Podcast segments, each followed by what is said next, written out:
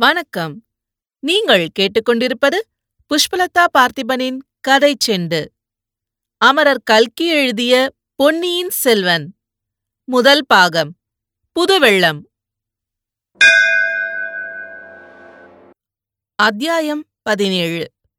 குதிரை பாய்ந்தது. ஒப்புவமையில்லாத தன் சகோதரன் அருள்மொழிவர்மனுக்கு தகுந்த மணமகள் வானதிதான் என்று குந்தவை தீர்மானித்திருந்தாள். ஆனால் வானதியிடம் ஒரே ஒரு குறை இருந்தது. அது அவளுடைய பயந்த சுபாவந்தான் வீராதி வீரனை மணக்கப் போகிறவள் உலகத்தை ஒரு குடை நிழலில் ஆளப்போகும் புதல்வனைப் பெறப் போகிறவள் இப்படி பயங்கொள்ளியா இருக்கலாமா? அவளுடைய பயந்த சுபாவத்தை மாற்றி அவளை தீரமுள்ள வீர மங்கையாக்க வேண்டுமென்று குந்தவை விரும்பினாள். அதற்காகவே இந்த பொம்மை முதலை விளையாட்டை ஏற்படுத்தியிருந்தாள். ஆனால் அந்த சோதனையில் கொடும்பாளூர் குமாரி வெற்றியுடன் தேறிவிட்டாள். குழந்தை ஜோதிடர் வீட்டிலிருந்து குந்தவை தேவியும் வானதியும் திரும்பி வந்ததும் அன்னப்படகில் ஏறிக்கொண்டார்கள். படகு சிறிது தூரம் சென்றது. ஆற்றங்கரையின் இருபுறமும் மரமடர்ந்த ஓரிடத்தில் படகை நிறுத்திவிட்டு குந்தவையும் அவளுடைய தோழிகளும் நீரில் இறங்கி விளையாடுவது வழக்கம். அந்த இடத்துக்கே இன்றும் போய் அவர்கள் இறங்கினார்கள். எல்லாரும் இறங்கியானதும் அப்பெண்களில் ஒருத்தி ஐயோ முதலை! என்று கூவினாள். அவர்கள் எந்த பெரிய மரத்தின் அடியில் இறங்கினார்களோ அந்த மரத்துக்கு மறுபக்கத்தை அப்பெண் சுட்டிக்காட்டிக் கொண்டே முதலை முதலை! என்று அலறினாள். உடனே எல்லா பெண்களும் சேர்ந்து ஐயோ முதலை பயமாயிருக்கிறதே! என்றெல்லாம் கூச்சலிட்டுக் கொண்டு ஓடினார்கள். ஆனால் பயந்த சுபாவம் உள்ள வானதி மட்டும் அச்சமயம் சிறிதும் பயப்படவில்லை. திறந்த வாயுள்ள பயங்கர முதலையை திடீரென்று சமீபத்தில் கண்டும் அவள் பீதி அடைந்துவிடவில்லை மற்றவர்கள் எல்லாரும் குந்தவை தேவி கூறியிருந்தபடி மிகவும் பயந்தது போல் பாசாங்கு செய்தும் வானதி பயப்படவில்லை. அக்கா முதலைக்கு தண்ணீரில் இருக்கும்போதுதான் பலமெல்லாம். கரையில் கிடக்கும்போது அதனால் ஒன்றும் செய்ய முடியாது. இவர்களை பயப்படாதிருக்க சொல்லுங்கள் என்றாள் கொடும்பாளூர் குமரி. அடி பொல்லாத கள்ளி. இது நிஜ முதலை அல்ல பொம்மை முதலை என்பது உனக்கு முன்னாலேயே தெரியும் போலிருக்கிறது. யாரோ உனக்கு சொல்லியிருக்க வேண்டும் என்று மற்ற பெண்கள் கூறினார்கள். நிஜ முதலையாயிருந்தால் கூட எனக்கு பயம் கிடையாது. பல்லி கரப்பாம்பூச்சிகளை கண்டால்தான் எனக்கு பயம் என்றாள் வானதி. இந்த சமயத்திலேதான் அப்பெண்களை பயங்கரமான முதலை வாயிலிருந்து காப்பாற்றுவதற்கு வந்தியத்தேவன் வந்து சேர்ந்தான்.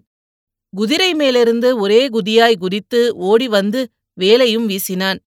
முதலைக்கு முன்புறத்தில் வந்து நின்று அந்த கம்பீர தோற்றமுடைய மங்கை பேசியதைக் கேட்ட வல்லவரையனுக்கு உடம்பு புல்லரித்தது.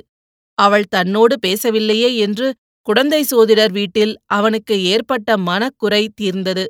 ஆனால் அந்த முதலை அவள் பின்னால் கிடந்த திறந்த வாயுடைய பயங்கர முதலை ஏனோ அது அவனுக்கு மனசங்கடத்தை அளித்துக் கொண்டிருந்தது. முதலைக்கு முன்னால் இவள் வந்து நிற்கும் காரணம் என்ன? அதை பற்றி சிரமம் வேண்டாம் என்று இவள் சொல்வதன் பொருள் என்ன? இவ்வளவு நேரமும் அம்முதலை கிடந்த இடத்திலேயே கிடப்பதன் காரணம்தான் என்ன? அந்த யுவதி மேலும் பேசினாள்.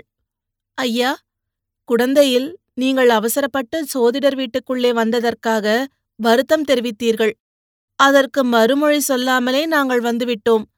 இதிலிருந்து சோழ நாட்டுப் பெண்களே மரியாதை அறியாதவர்கள் என்ற கருத்து உங்களுக்கு ஏற்பட்டிருக்கலாம்.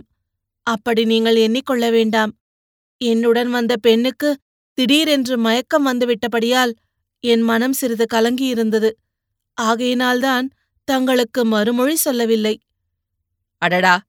இது என்ன இனிமையான குரல்? இவள் பேசும் மொழிகளைக் கேட்டு என் நெஞ்சு ஏன் இப்படி பொங்குகிறது? தொண்டை ஏன் விக்கிக் கொள்கிறது? குழலும் மீனையும் மத்தளமும் போர் முரசும் கூட இப்படி என்னை கழிவெறி கொள்ளச் செய்ததில்லையே? இப்படி என்னை குலுக்கி போட்டதில்லையே?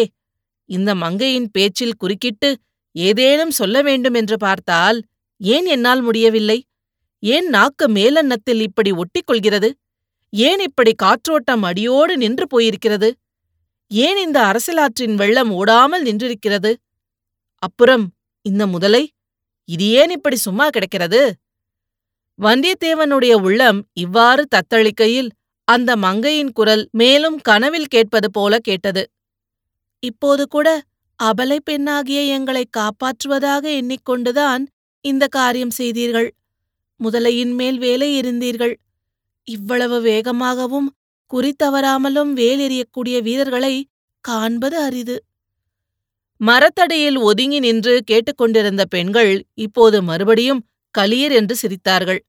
அச்சிரிப்பினால் வந்தியத்தேவனுடைய மோகக் கனவு கலைந்தது. அந்த மங்கையின் பேச்சாகிய மாயமந்திர தலை படீர் என்று அறுபட்டது. முதலையை இன்னொரு தடவை உற்று பார்த்தான். எதிரே இருந்த பெண்ணை சற்றும் பொருட்படுத்தாமல் விலகி சென்று முதலையின் சமீபம் அடைந்தான். அதன் முதுகில் பாய்ந்திருந்த தன் வேலை அசைத்து எடுத்தான். வேல் குத்தியிருந்த துவாரத்தின் வழியாக ரத்தம் பீரிட்டு கொண்டு வரவில்லை. பின் என்ன வந்தது? கொஞ்சம் வாழை நாரும் பஞ்சும் வெளிவந்தன. மறுபடியும் அந்த துஷ்ட பெண்கள் சிரித்தார்கள். இம்முறை கெக்களி கொட்டி பலமாக சிரித்தார்கள். வல்லவரையனுடைய உள்ளமும் உடலும் குன்றி போயின. இம்மாதிரி அவமானத்தை இதற்கு முன் அவன் எக்காலத்திலும் அடைந்ததில்லை. இத்தனை பெண்களுக்கு முன்னால் இப்படிப்பட்ட பேரவமானமா இவர்கள் பெண்களா? இல்லை இல்லை. இவர்கள் அரக்கிகள். இவர்கள் பக்கத்திலேயே நிற்கக்கூடாது. இவர்களுடைய முகத்தை ஏறிட்டும் பார்க்கக்கூடாது. சிச்சி என் அருமை வேலாயுதமே உனக்கு இந்த கதியா நேர்ந்தது? இத்தகைய அவமானமா உனக்கு நேர்ந்தது? இதை எப்படி நிவர்த்தி செய்து உனக்கு நேர்ந்த மாசை துடைக்கப் போகிறேன்? இவ்வளவு எண்ணமும் சில கண நேரத்தில் வந்தியத்தேவனுடைய மனத்தில் ஊடுருவி சென்றன. அங்கு நின்று சிரித்தவர்கள் மட்டும் ஆண் மக்களாயிருந்தால் அங்கேயே ஒரு போர்க்களம் ஏற்பட்டிருக்கும். சிரிக்கத் துணிந்தவர்கள் அக்கணமே உயிரை இழந்திருப்பார்கள். அரிசிலாற்றன் செந்நீர் பிரவாகத்துடன் அவர்களுடைய ரத்தமும் கலந்து ஓடியிருக்கும். ஆனால் இவர்கள் பெண்கள். இவர்களை என்ன செய்ய முடியும்? இவர்களை விட்டு ஓடிப்போவது ஒன்றுதான் செய்யக்கூடிய காரியம். தன் உள்ளத்தை நிலைகுலைய செய்த மங்கையின் முகத்தை கூட ஏறிட்டு பார்க்காமல் வந்தியத்தேவன் பாய்ந்து ஓடி நதிக்கரை மீது ஏறினான். அங்கே நின்றிருந்த அவனுடைய குதிரையும் அச்சமயம் ஒரு கனைப்பு கனைத்தது. குதிரையும் கூட அப்பெண்களுடன் சேர்ந்து தன்னை பார்த்து சிரிப்பதாகவே வந்தியத்தேவனுக்கு தோன்றியது. எனவே தன் கோபத்தையெல்லாம் அக்குதிரையின் பேரில் காட்டினான்.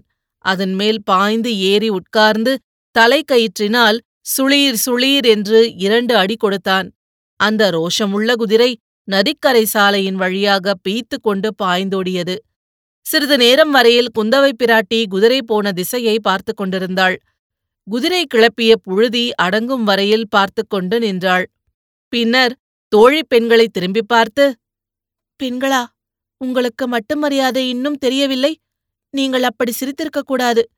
நாம் தனியாய் இருக்கும்போது எப்படி வேண்டுமானாலும் நீங்கள் சிரித்து கும்மாளம் அடிக்கலாம். அந்நிய புருஷன் வந்திருக்கும்போது அடக்கமாயிருக்க வேண்டாமா?